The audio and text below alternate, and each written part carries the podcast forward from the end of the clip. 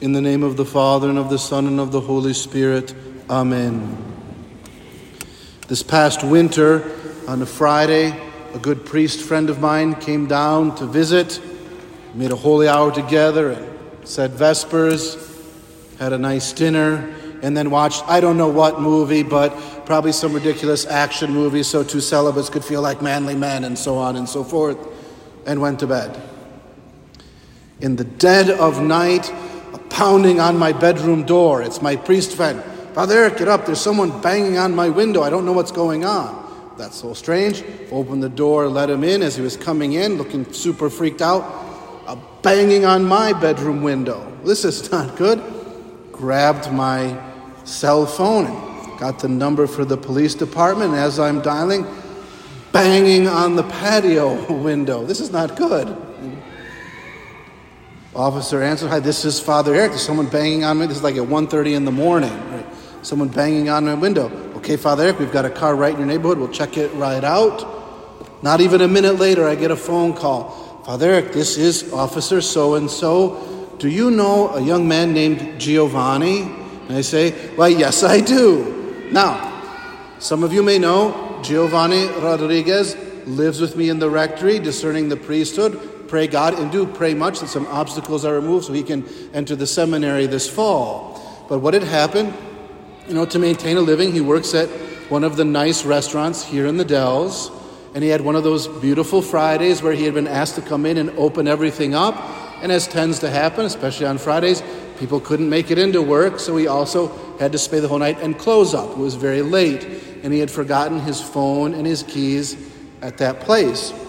Got a ride home, and they left, and he found himself in the dead of winter without being able to get in the house. Now, the reason I bring up this story, right? I said to him, I said, said, now Gio is from the capital city of Ecuador, Quito. I said, in Quito, if someone's banging on people's windows at 1.30 in the morning, what's going to happen? Oh, Father, they probably get shot. And I said, yes, all right. Now, I tell this story because Ask and you will receive. Seek and you will find. Knock and the door will be open to you. Because I asked you, why didn't you knock on the front door? Right? It hadn't occurred to him that way. Now again, he did the right thing. He went after. He was able to sleep in his own bed rather than have to spend the night in the cold or God knows what if he hadn't done anything. But in the Crusade of the Sacred Heart, as we come now to the sixth week, which is titled Abandonment to Divine Providence. If we remember last week, we were encouraged in simplicity to go right to the heart of the Father, right to the heart of Jesus the Son with that sacred daring. And so this week, that abandonment, I'd like to read you this quotation. This particular chapter is only not even two full pages long, but I want to read you this quotation. He writes, Jesus lovingly listens to our words and never tells us he doesn't believe us. Still less does he lock the tabernacle to those who offended him grievously yesterday. Holding out his arms, he comes to us, keeping nothing back, giving his body, his blood, his soul, and his divinity. Jesus is entirely ours as if we were saints as if we had always been saints, as if he was sure we would always continue to be saints. He abandons himself to us because he loves us. What a sublime and entrancing example. Let us do as much. How reasonable it is that the dust of the earth should abandon itself to the ark of gold, the heart of Jesus. What a divine foolishness that Jesus, the heaven of heavens, should commit himself to we who are vessels of clay, stained earthward, chalice of our poor hearts. But in doing he so, he says, I give you an example, copy me, follow me. That is the beautiful heart of the devotion to the Sacred Heart and of the abandonment to Jesus. And the very real, what else does it mean in the Our Father to say, Thy kingdom come, thy will be done, than to say, I will abandon myself wholly yours. My friend Gio knocked and sought and answered. If he had knocked on the door, it would have gone much quicker. And yes, there are many ways to God full of trials and sorrows, if we go with that wholesale abandonment, I can count the cost anytime I want. Schedule this, money, that, and so on and so forth. I would, but I'd give myself wholly to God, except, right?